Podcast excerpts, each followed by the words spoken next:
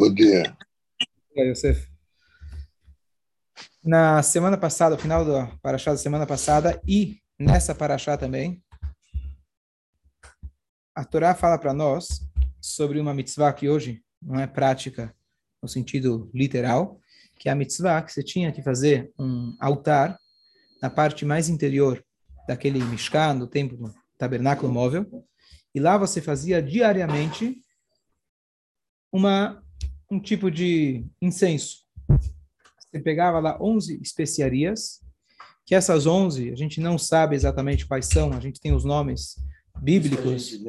A gente lê né? todos os dias. Tá Pito Mactores, são os nomes bíblicos, mas a é, gente não tem garantia nenhuma que é, é, é, as, que se as traduções são se as traduções são são perfeitas exatas, não dá.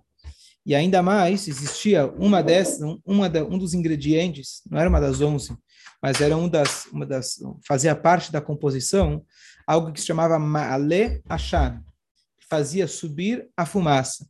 O que, que era o Ma'ale Ashan? Era algum tipo de erva, planta, que a gente não sabe qual é, que através dela se fazia com que a fumaça subisse reta.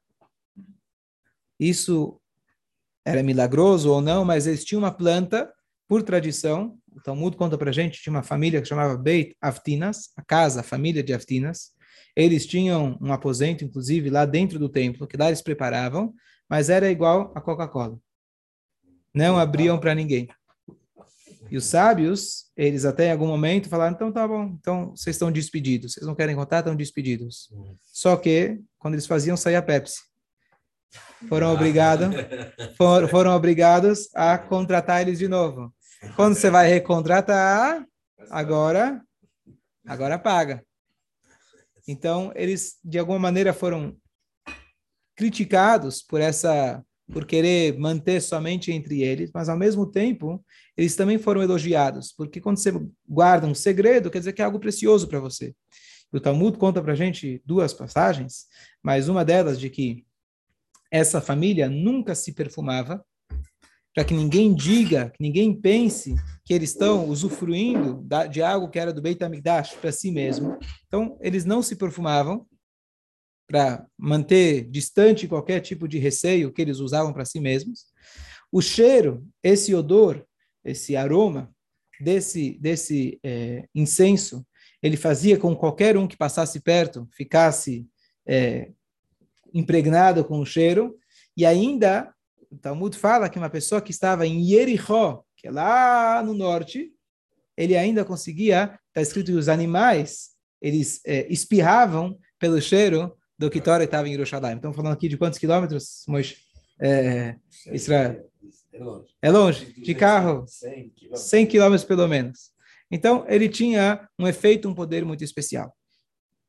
E a pergunta que a gente vai fazer hoje, será que existe alguma explicação lógica pelo menos parcial, da gente entender uma, o, o, motivo que Hashem pediu que se fizesse isso todos os dias, ou se é simplesmente daquelas leis que a Torá fala, faça e pronto, e a gente vai cumprir. Fala. Mas esse segredo é, não seria, não, não, deveria ser revelado, porque é uma coisa Sim. tão boa para perpetuar. Sim, então, justamente por isso eles foram criticados. Eles foram criticados, os sábios ficaram bravos com eles, mas viram também que não ia, estavam presos nas, nas, mãos deles e ainda provavelmente é isso que Hashem quis, porque ficou hum. dentro da família deles. Então os sábios realmente não gostaram da atitude deles, mas não eles teve jeito.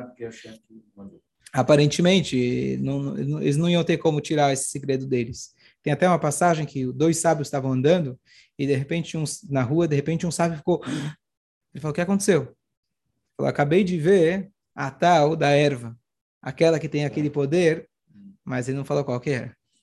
Mas então, Sim, a, tal a tal da erva, a tal da, é, que, aquela que conseguia fazer com que a fumaça subisse, a subisse reta. É, eram dois sábios, um deles era descendente daquela família, ele ah, viu a, viu a erva, mas ele não, não revelou qual que era. Então, era, era um segredo de família. É, então, a pergunta é qual que é, será que tem algum motivo, será que tem alguma explicação? E mais ainda, e mais ainda, qual que é a lição prática para nós? Porque esse Ktoret, não é somente mais um trabalho no templo, de todos os serviços que haviam para Deus no templo, podemos considerar esse o serviço mais importante de todos. O serviço básico, clássico, que tinha no templo eram os sacrifícios. Ainda, além dos sacrifícios, você tinha esse Ktoret, e a Torá, em alguns momentos, dá mais importância para esse incenso do que o sacrifício. Por exemplo, no dia mais sagrado do ano, o momento mais sagrado era quando Cohen Gadol entrava na sala mais sagrada que existia, com uma pá, que essa pá continha é, é, brasas, e em cima da brasa ele jogava as onze especiarias e aí subia a fumaça e soltava aquele cheiro. Nos poucos segundos que ele ficava lá dentro, o que, que ele fazia? Esse era o contato mais próximo com Deus na face da terra, no momento, no dia mais sagrado. Então não era um sacrifício. Tinham também sacrifício, mas no momento chave, fala. É, desculpa, Rabino. Fala. Mas a, a,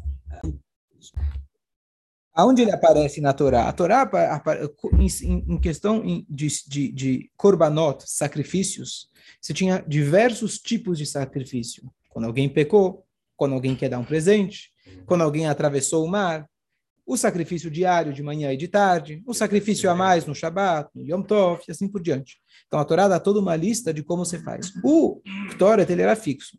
Todo dia de manhã, todo dia à tarde. Fazia parte do serviço diário de Hashem. Ponto. É isso, a Torá não fazia parte do ritual, fazia par, então, parte do ritual é, diário. É isso que eu queria dizer. Será que não foi para tipo enfeitar a cerimônia? Seria para enfeitar. Ó, então vamos ver. Um então vamos ver. Mas sempre o que eu vejo no, no dia a dia das pessoas. Então, todas, tudo que vocês comentaram, que o poder do cheiro ou o sacrifício, no fundo, no fundo não tem lógica, porque Deus não precisa de nada disso. E Deus fala, por exemplo, quando tem o sacrifício, faça o sacrifício e vai fazer um cheiro muito bom. A Torá se refere a isso especialmente quando era um sacrifício de uma pomba. Já viu pena queimando? Cheiro maravilhoso. Deus fala que o cheiro é maravilhoso, porque o cheiro não é o cheiro gerado pela pena, é o cheiro espiritual da atitude da pessoa. Cheiro, claro que é modo de dizer, Deus não precisa de cheiro, Deus não precisa de sacrifício. Então, a essência do sacrifício Assim é o Rambam, Maimonides ele coloca, é uma regra sem explicação, mas alguns detalhes a gente pode até compreender. Você falou, por exemplo, pegar do teu dinheiro, que é, antigamente especialmente era expressado por cabeça de gado, e você vai lá e dá para Deus. É um sacrifício, um sacrifício teu. O Nachmanides, ele escreve que quando você assistia ao sacrifício, você deveria imaginar, tal como a gente faz com a galinha na véspera de Yom Kippur, de lembrar que talvez isso deveria estar acontecendo com você pegar o sangue do animal, que é a força nossa animal, e transformar ela em algo sagrado. Você pega aquele sangue e você joga no altar de Deus, simbolizando que nós devemos pegar o nosso sangue, a nossa energia, e também utilizar ela para servir a Deus. Então, uma condição de você se mostrar inferior em relação a Deus. Então, a atitude de fazer o corban. A atitude de fazer o corban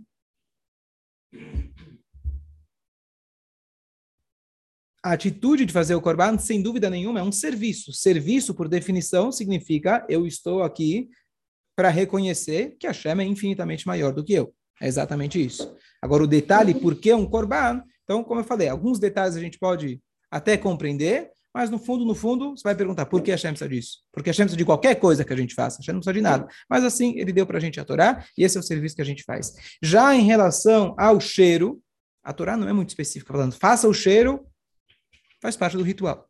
E a pergunta é, não somente qual é o significado, se a gente for olhar na Torá, aparentemente o cheiro, o Ktoret, ele tinha um poder, você falou de tirar as forças ruins, aparentemente ele veio para destruir.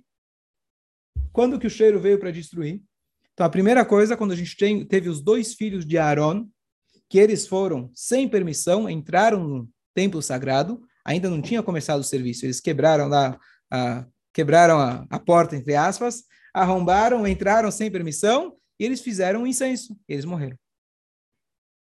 Depois tivemos um outro incenso na Torá, quando Korah, ele era parente de Moshe, ele quis fazer uma rebelião, ele queria ele se tornar o Moshe, ele se tornar o Aaron. Então, o Moshe ele falou, olha, vamos fazer um incenso. Cada um, vamos fazer uma aposta, entre aspas. Vamos ver qual Deus aceita. E eles fizeram, e o Moshe fez o dele, Aaron fez o dele, e aí, de repente, no dia seguinte, veio uma fumaça do, do incenso, é, do, do, incenso, obviamente, Hashem aceitou o do, o do Moshe, do Aaron, etc. e depois veio uma fumaça e essa fumaça foi lá e começou a consumir o povo. Isso foi o sinal, na verdade, da início da queda de Korah. Então, inclusive, o povo estava criticando esse tal do incenso. Esse incenso só serve para destruir. Em vez de se colocar na, na, posição de falar, bom, a Shem ele deu a lição para a gente, mas destruiu o nosso povo. Tá vendo? Esse incenso é uma arma atômica.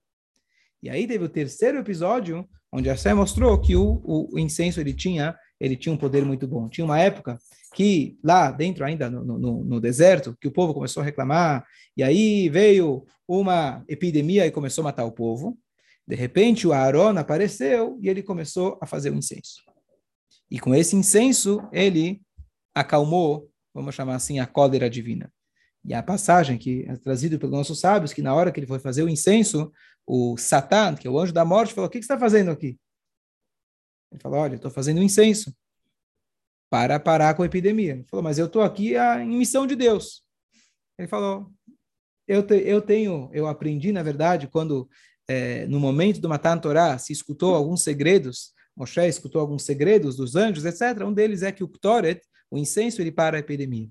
E aí o Aaron, ele combateu, confrontou o Satan, e com isso ele acalmou a cólera.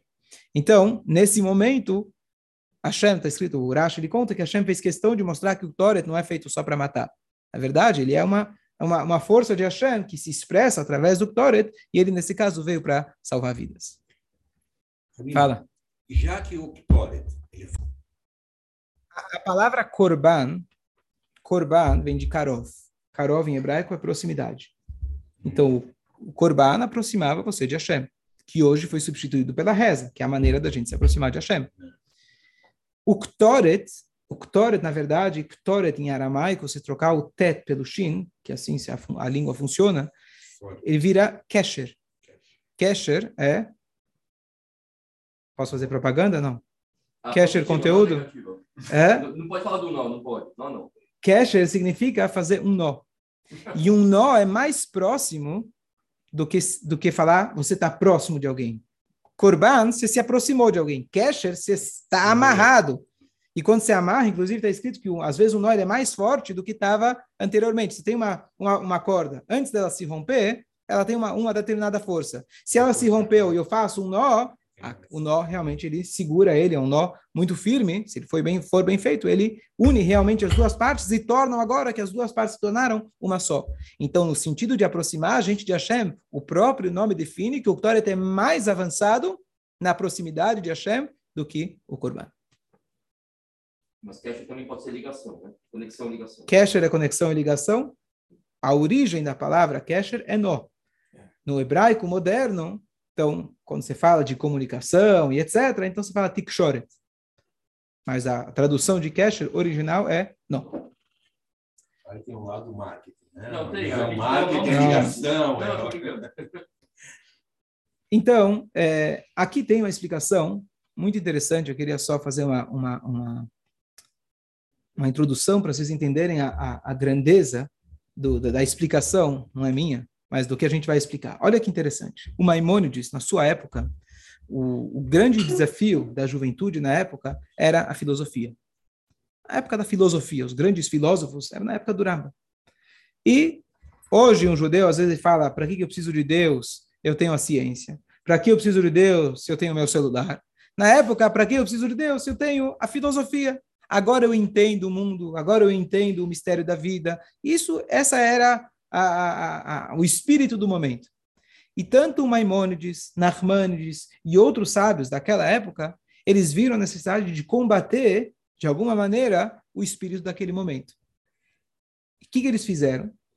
O Rambam, por exemplo, com toda a sua inteligência, ele começou a escrever um livro chamado Guia dos Perplexos, que ele vem racionalizar aquilo que não é racionalizável.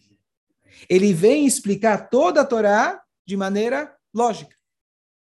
Inclusive, ele foi criticado por isso. Peraí, você está pegando a Torá, que ele mesmo escreve nos outros livros dele, de leis, etc. Tem muitas leis, um terço da Torá, uma das três categorias da Torá, aliás, é daquelas leis que são suprarracionais. De repente, você chega no outro livro, começa a explicar, por exemplo, ele fala: olha, sabe por que Deus mandou fazerem sacrifícios? Porque o povo era idólatra.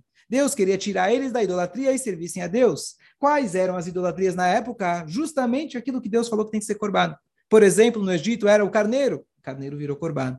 O boi virou corbano. Tudo aquilo que era permitido, que era, desculpa, que era idolatria, que era proibido, Deus falou, você quer fumar? Fuma aqui em casa. Eu vou te dar um, um fumo caché. Vem aqui para casa, você não precisa, não precisa ir lá longe. Não vai, não vai, não quer pegar, não pega o fake lá. Tem na Cracolândia, vai te fazer mal. Tem, compra o original, paga um pouco mais caro, eu dou para você, entre aspas, né? Só uma maneira de ilustrar.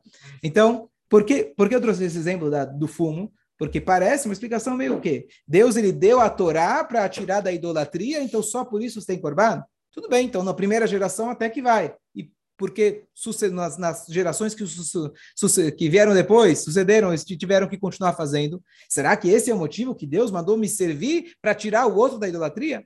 Mas essa é a explicação que ele dá. E até. Ótima é ótima explicação. E para a época era muito boa. Ajudou muita gente. Ele tornou, entre aspas, ele não tornou, mas ele despertou a filosofia kasher, a filosofia dentro da Torá. E as pessoas, dizendo para as pessoas, você não precisa ir para Aristóteles, vem aqui estudar a Torá, que você vai encontrar a filosofia aqui dentro. O que acontece?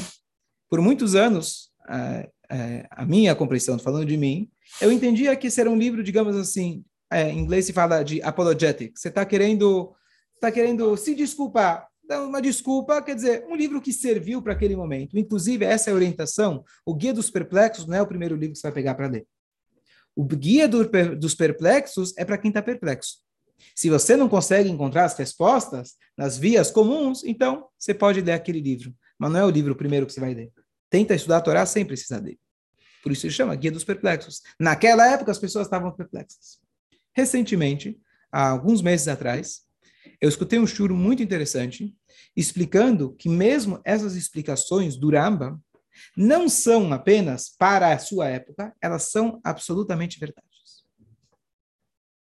Apesar de muitas delas parecerem super estranhas, super esquisitas, fora daquilo que o próprio Rama escreve no livro dele, nos livros de leis dele, mas o que ele trouxe, na verdade, é a percepção que a Torá ela começa nas alturas, mas ela termina aqui na terra.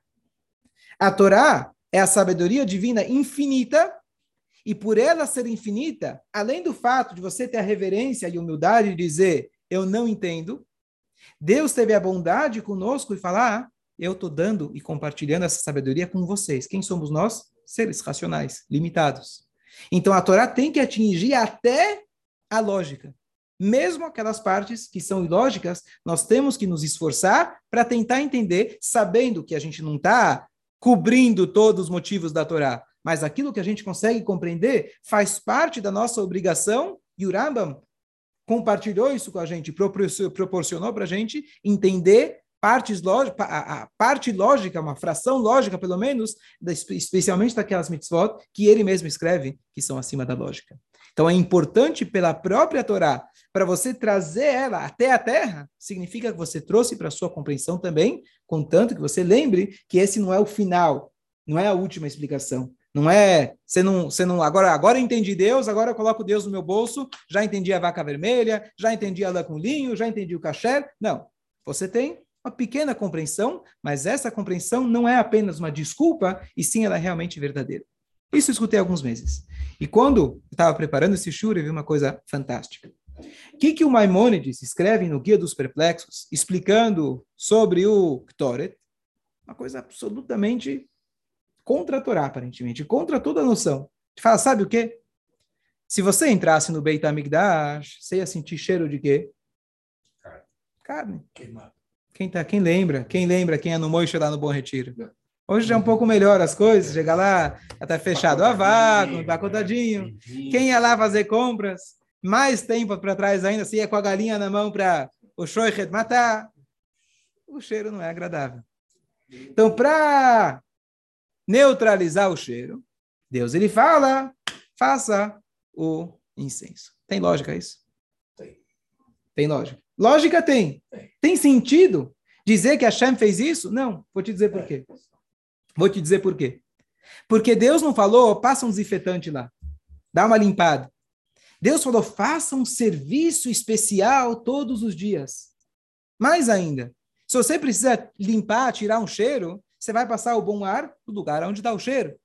O serviço de Corban era feito chamado no Hatzer, na parte no, no pátio, na parte, na parte mais exterior. E o incenso ficava lá dentro. Não tem sentido. Se fosse para tirar o cheiro ruim, você coloca logo ao lado, em cima, do, em cima do mesmo altar onde você faz o sacrifício, já direto não permite que o cheiro se propague. Então não tem sentido. Mas assim ele escreve. Então alguém pode ler essa passagem do Rama e falar, bom, tudo bem, ele quis explicar para a juventude na época que não estava aceitando, então ele deu uma explicação meio não é verdadeira, mas só para dar uma dar uma amenizada e trazer a turma de volta para a Torá. Mas agora eu vou mostrar para vocês como essa explicação do Rambam é verdadeira, bonita e maravilhosa. Só que está nas entrelinhas. Você não percebe quando você lê ele de primeira. E a explicação é a seguinte. O Ktoret, esse incenso que eles faziam, na verdade, ele, ele é a única coisa, o nosso Rush Areach, a nossa, a gente tem os cinco sentidos. O sentido do olfato, ele é o único que ele nos liga diretamente com a alma. Por quê? Por quê? Então tem um passo que fala Kol. A gente fala todos os dias. Todas as almas louvem a Deus, aleluka. Pergunta nossos sábios no Talmud. O que quer dizer todas as almas devem louvar a Deus? Quem louva a Deus é o corpo. Eu comi, o corpo precisa comer, eu louvo a Deus. O corpo precisa respirar, eu louvo a Deus. A alma tem que agradecer? O que a alma tem que agradecer? Sobre qual elemento na natureza a alma pode agradecer? Dizem nossos sábios, o cheiro. O cheiro, a alma não tem prazer de comer. A alma não tem prazer de dormir. A alma tem prazer, a única coisa que faz o elo dela com o corpo é o cheiro. E por isso, no sábado à noite, a gente faz a, a brachá sobre uma especiaria, porque no Shabat a gente tem, assim chamado, uma alma a mais, um espírito a mais, e quando termina o Shabat, ela vai embora. E a parte que ficou, fica sentindo aquela falta e você acalma, você ameniza isso fazendo uma brachá e tendo um cheiro que ele vai direto a, para a alma. Cientificamente falando, o olfato ele tem um efeito de memória maior do que todos os outros sentidos. Que remete imediatamente. Você olha alguma coisa, passa uns anos, você esquece. Quando você cheira alguma coisa, imediatamente, como você falou, você cheira algum sabor da infância, que aquilo ficou lá imediatamente você lembra. É assim, assim, assim, a ciência explica porque ele, é na verdade, é o que está mais direto, ele tem um canal direto para o cérebro. Ele não precisa passar por, eh, por eh, pagar pedágio, filtro, filtro no meio do caminho. Então, por isso, essa explicação científica. Qual a explicação bíblica? Qual a explicação verdadeira? Quando a Rava comeu do fruto proibido, quatro dos seus cinco sentidos usufruíram. Ela ouviu, audição, o que a cobra falou. Ela viu o fruto, está escrito vateire, ela viu que o fruto era bom. Ela pegou, tato, pegou o fruto na mão e ela ingeriu. Ela sentiu o sabor. Qual foi a única, o único dos cinco sentidos que não participou? Foi o cheiro. E por isso o cheiro ficou reservado, ele ficou puro, ficou intacto e ele ainda tem um efeito direto na nossa Neshama. E, e, e Hashem dá vida através do sopro. Perfeito, muito bom, muito bom. Alguém tinha comentado isso, que Hashem dá vida através do sopro. Perfeito. Talvez por isso que Hashem manteve, manteve pelo menos uma das, um dos cinco sagrado, manteve um deles limpo, etc., porque talvez se ela tivesse gerado, ela teria cortado todo, todo o oxigênio dela com Hashem, todo o elo dela com Hashem, possivelmente. Boa. Então, vamos voltar aqui. O cheiro, ele tem um poder direto sobre a nossa alma. Agora, olha que interessante. No sentido mais abrangente, o que, que significa o cheiro? Às vezes, alguma coisa, por exemplo, já se decompôs. O que, que você sente? Cheiro.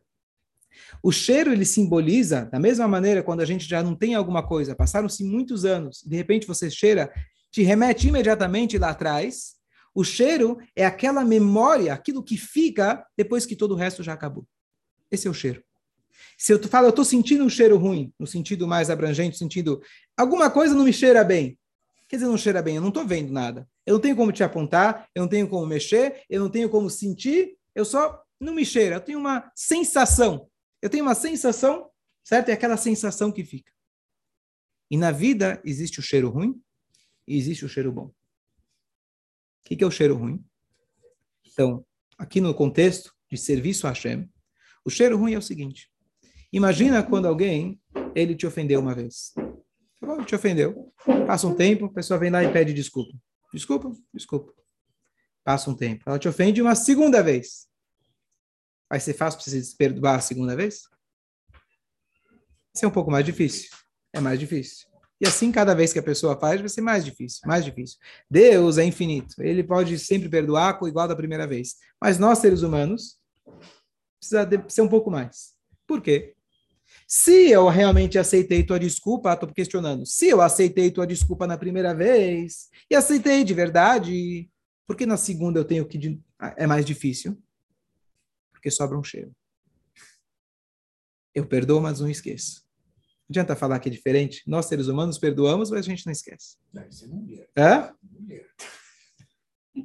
A gente vai ficar gravado. Vai ficar gravado. O nosso trabalho, não estou falando que esse é o ideal. O nosso trabalho é a gente tentar ser igual a Hashem o máximo possível, tentar realmente esquecer.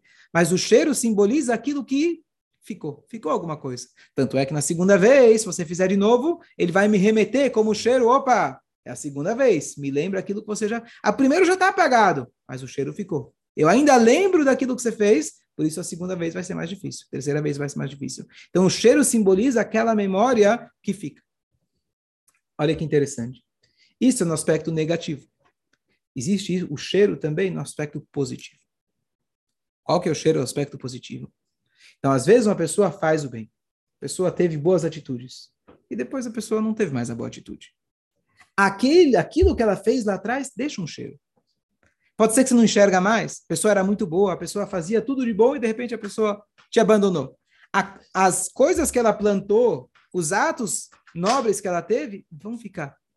Talvez você não enxerga mais, Talvez a casa destruiu, mas o cheiro daquilo que foi realizado, né? aquilo fica. Aquela primeira, aquela primeira impressão, aquilo ficou. Aquilo ficou. Então, o que acontece? Quando a gente está no templo, o serviço do Corban via muitas vezes vem a aproximar a pessoa de Hashem. No exemplo mais drástico, a pessoa pecou, se arrependeu, ele vinha lá e trazia um sacrifício para Deus. Ele trouxe o sacrifício ele perdoou, tá tudo certo. Será que não ficou um cheiro daquilo que ele fez? Será que às vezes não fica uma certa distância entre ele e a Kadosh Baruch Hu? Você se aproximou. Será que você já se uniu? Às vezes, pedir desculpa não é suficiente. Você precisa trazer uma flor, precisa sair para jantar. E aqui, até você tirar aquele cheiro, vai demorar. Vai demorar. Hã? Dá um perfume, boa. tá aí, por isso dá um perfume. Agora entendi, boa. Dá um perfume. Original. Original. É, aí, Original. aí fica pior. dá um perfume. Qual que é a ideia? Qual que é a ideia? A ideia, como você vai conseguir, então, tirar aquele cheiro ruim? A única maneira da gente tirar o cheiro ruim é despertar o cheiro bom. O que, que significa isso? O que, que é o cheiro bom? Na chuva, o nosso relacionamento com Hashem significa o seguinte: por que será que Hashem ele realmente perdoa a gente? Infinitas vezes. E ele realmente, entre aspas, esquece. E quando você faz uma chuva verdadeira, todos os teus erros são perdoados e ainda podem virar méritos. Como é possível? A única explicação é de que quando um filho vira para um pai e fala: Olha, eu tive muito distante, eu errei bastante, mas você sabe que eu sou seu filho.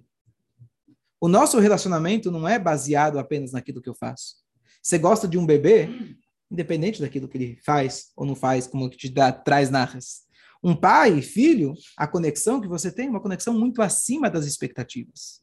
Claro, a pessoa cresce e você tem as expectativas. Você espera uma via de duas mãos, mas o contato verdadeiro é acima de tudo isso. Quando o Yehudi ele fazia o Ktoret, ele fazia aquele incenso, ele estava dizendo e declarando para Deus, Deus, eu errei, é verdade. Mas eu quero te contar que eu nunca esqueci do cheiro bom. Você sabe muito bem que o meu relacionamento com você, ele é puro, intacto, igual como a Rava, ela pode ter errado em tudo, mas o cheiro ficou. Existe uma parte da minha alma que nunca quis pecar. Existe uma parte da minha identidade, do meu ser, que nunca quis se afastar de você. Não é possível um pai e um filho brigarem. Não é possível. Naturalmente isso não acontece. Mas a gente tem é, o nosso instinto que encobre a nossa natureza verdadeira. A natureza normal, você vê no, no reino animal, um filho se aproxima do pai, a mãe cuida do filho e assim por diante. Essa é a natureza. Mas Hashem colocou para a gente o livre-arbítrio, colocou o outro lado que nos desafia, e a gente acaba esquecendo quem nós somos. Por isso é muito importante a gente lembrar. Importante a gente lembrar que a Torá não é um livro de imposições. A Torá é o guia para a gente lembrar quem nós somos. Todas as mitzvot estão aqui para lembrar a gente se comportar de acordo com a nossa verdadeira identidade. Quando um Yehudi peca, não existe pecar de verdade. Pecar significa você teve um espírito de bobeira. Você, por um momento, esqueceu quem você era. Por isso, chega o pai, pode ter uma vida inteira que eles estavam, Deus nos livre, distantes. Se no último instante o filho fala, desculpa, papai, o pai vai perdoar, porque ele sabe que é lá, lá é, lá é realmente o filho da maneira verdadeira. Ele pode ter a vida inteira se demonstrado diferente, mas naquele momento se revelou quem realmente ele é. E é isso então que o Rambam tinha dito isso que o Rambam tinha dito, que o cheiro ruim, ele era abatido pelo cheiro bom. Ele não estava falando de passar desinfetante. Talvez os jovens da sua época entenderam que talvez seja essa a explicação. O Ktoret não era um desinfetante. O cheiro bom do Ktoret vinha tirar o cheiro ruim do sacrifício. Sacrifício tem cheiro ruim? Como assim? É o sacrifício para Deus. Sim, o sacrifício foi bom, mas às vezes sobra um resíduo. Às vezes sobra um cheiro ruim, a pessoa deu, mas não deu com todo o coração. Às vezes ele pecou e falou, sabe o quê? Deixa eu dar uma tzedakah e resolvi meu problema, está acabado. Fui até o templo, dei meu cabrito, resolvi meu problema. Eu estou cheio de cabrito, dá um para Deus, resolvi, pronto. Eu quero ter um ano bom, Rosh Hashanah a gente resolve as contas, me garante o um ano bom e está acabado. Faltou. Então vem o Ktoret, vem o, aquele cheiro que nos remete e lembra quem nós somos nos remete lá atrás, que o nosso contato com Hashem é acima de tudo isso. O nosso contato mesmo a Rava, que deu a origem a todos os outros pecados, que ela trouxe o mal para dentro de si, através de comer do fruto proibido, ela tem uma parte dela que ficou intacta, representando que cada um de nós tem essa parte. E quando se fazia o Ktoret, era invocar isso. E ainda mais no Yom Kippur, que esse era o serviço principal. Por quê? Porque o Yom Kippur é o dia que a gente vira e fala para Deus: somos, somos brothers. É, o que eu fiz durante o ano, esquece. Eu sou, eu sou teu, eu, tô teu, eu sou do teu time. A gente esquece. A gente erra no meio do caminho. E é isso, então, agora vamos voltar para o Rambam. Olha como é interessante. O Maimônides, ele diz que o cheiro vem lá para tirar o cheiro bom e para tirar o cheiro ruim. Você fala, poxa, isso aí não tem sentido. Você tem que ler um pouco mais. Tem que ler um pouco mais fundo que o Rambam está dizendo. Não é alguém qualquer que está escrevendo. Quando ele escreveu que o, que o incenso tirava o cheiro ruim do sacrifício, ele estava falando no sentido espiritual. Então não era uma desculpa, não era uma tipo de explicação, um pretexto para convencer a turma para fazer a Torá. Você precisa enxergar o que está querendo dizer. E assim, todas as outras partes desse mesmo livro que podem parecer estranhas, podem parecer como se fosse uma desculpa, mas você vê que a Torá vem do ponto mais elevado até a parte mais racional. Ele trouxe esse conceito de uma maneira talvez mais é, popular, mas a intenção dele era dizer justamente que o cheiro bom, ele é aquele que tira o cheiro ruim.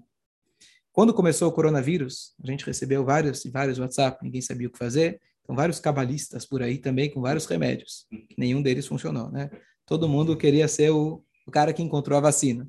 Bom, em resumo, uma das coisas que se fala, que isso tá, isso é verdadeiro, tem um monte de coisa aqui fake porque rolou por aí, que é que o Ktoret, na Torá, a Torá conta que o Aaron conseguiu parar a epidemia com o Ktoret. Hoje nós fazemos a leitura descritiva de como se fazia o Ktoret. Não pode se fazer o Ktoret fora do tempo. É pena de morte.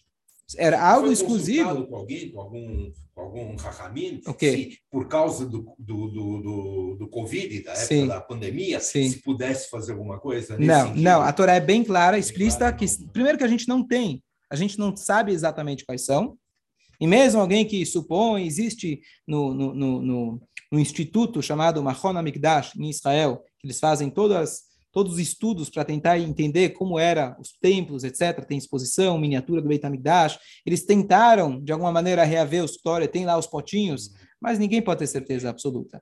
Mas além disso, a Torá fala proibido fazer claramente, textualmente, não faça isso em casa. Isso aqui é só aqui, não repita em casa com as crianças, não, não faça, é pena de morte repetir o Ktoret. Então, é, então, as pessoas fizeram Ktoret, e eu comentei no Shabbat que em 2003 eu morava no Canadá, e lá teve a epidemia, que se pensava que era o fim do mundo, que era, chamava SARS, quem lembra do SARS? Sim. Começou em Toronto, onde eu estava. E quando eu fui voltar para Lara, depois de Pesach, minha mãe estava morrendo de medo, vai voltar, vai voltar. voltei, Baruch Hashem, não aconteceu nada. Mas um belo dia apareceu um maluco dentro da, da, da, da, da, da Yeshiva, um israelense, não sei quem era, não sei de onde ele veio. Ele falou, turma, eu, eu, eu encomendei aqui quatro vans, quatro peruas, e a gente vai para cada um para um canto da cidade com um minyan, e a gente vai fazer a leitura do Ktoret o professor que estava lá, justo, era um professor, um cara muito bravo, um cara muito intelectual. Ele, ele ficou assim, aqui, você vai inventar coisa, você vai... A gente não tem essa, essa capacidade hoje em dia. Aaron fazer é uma coisa, não está não tá no livro. O pessoal mais cética, sabe? O pessoal mais intelectual, ele ficou muito bravo. Mas eu, aí o tal do estranho, ele esperou até, até terminar o, a aula para chegar a hora do recreio. E a turma, é, o Shiva é monótono, é todo dia a mesma coisa. Tem alguma coisa acontecendo, vamos que vamos. Não importa se, se é verdade ou não é, vamos que vamos. E a turma foi, eu não fui. Eu não fui, eu sou mais cético nessas. Mas uma coisa eu te garanto, que aquele foi o último dia de um caso novo em Toronto. Eu estava lá, eu lembro, isso, isso foi, foi o último dia. Então, eu não estou dando isso como uma receita, quem somos nós para fazer, mas estou contando um fato que aconteceu. Você arrependeu, Rabino? É? Queria De não ter ido? Não. Não, nem um pouco, nem um pouco. Acho que... Mesmo resultado depois. Não. né? Acabou, Não. acabou a... Ah, não, aí você- teve o último caso novo, ainda você tinha repercussão, mas não teve nenhum Ah, caso então, novo. o Tum Ketoret, você Que a gente no lê todos os dias. você lê todo dia, então ele tem o efeito, né, que ele está análogo Proporcional ao, Ketoret Exatamente. do, do, Exatamente. Então, por isso, tem alguns costumes, é importante a gente fazer essa leitura todos os dias. Ele fica no trecho que é chamado Korbanot, Que, ah, quando a gente lê ele, no final, é final da reza, né? Tem no já- final e tem no é começo. É, já rápido, é o, rápido. né, verdade. Tem no começo e tem no final. Tem no Korbanot, antes Ah, no você... Korbanot, sim, no tem. Korbanot, E ainda existe o costume que quando você faz a descrição dos 11, das 11 especiarias, você conta com os dedos, é uma maneira de você mostrar realmente os 11, é uma coisa talvez mais cabalística, sei lá, mas fazer ele com kavaná. Então ele tem um efeito, inclusive, para a riqueza. Aquela pessoa que fazia o Ktoret, ele tinha uma chance na vida única. Tinha um rodízio e é uma única vez na vida se fazia. Quem já fez uma vez não podia repetir, para dar chance para os outros, porque era uma coisa única e que Fazer o trazia, Ktoret. fazer o Ktoret, e aquilo trazia riqueza. Então, hoje tem pessoas que escrevem num pergaminho para ser uma coisa mais próxima da Torá, leem com kavaná, trazer riqueza. Mas eu sempre falo que eh, na Torá não existe corta-caminho. Isso já é uma Isso invenção. pode ser, não, de, de ler, pode até ser que seja, mas como tudo na Torá, não basta só você fazer isso. Você tem que estar conectado com Deus e É, isso pode pode fazer pode parte, pode fazer parte, exatamente. Não tem corta-caminho. Você coloca aqui, escreve isso, resolveu. Isso não, isso não existe no judaísmo. Agora, a, a, a, a última coisa, que foi uma sugestão, pensamento apenas, que a gente está agora, não no SARS, passando aí por um momento bem mais difícil, e esse Ktoret, aparentemente, a gente não viu uma, uma, um efeito. Talvez, eu sugeri, o Ktoret que a gente precisa dessa vez não é a leitura do Sidur. O Ktoret que a gente precisa é aquele contato que a gente deve ter, tanto em relação ao próximo, tanto em relação a Deus. De você ter a capacidade de perdoar o próximo, dizendo, eu sei que você nunca quis fazer isso. Não permitir que o cheiro ruim, ele fique. Vamos acender o Ktoret dentro da nossa Neshama. Acender o Ktoret de poder enxergar o bem que está dentro de cada um. Poder enxergar que no fundo, no fundo, todos querem fazer o bem. Ter essa capacidade. A gente precisa colocar um óculos especial. E no nosso relacionamento com Hashem, a mesma coisa. A gente ter a coragem de olhar no espelho e falar, Hashem, eu quero olhar não o espelho físico, o espelho da nossa alma, enxergar, eu nunca quis estar distante de você. Eu nunca quis me afastar. E despertar o Ktoret dentro da gente.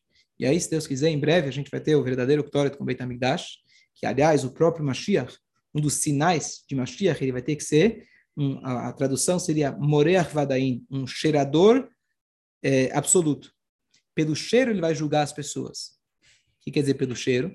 Quer dizer, ele vai ter uma percepção direta. E o que, que significa isso?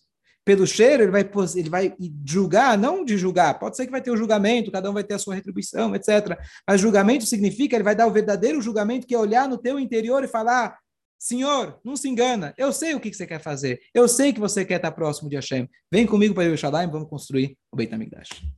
Bom dia a todos, eu vou parar por aqui. Se alguém tiver alguma dúvida, manda depois pelo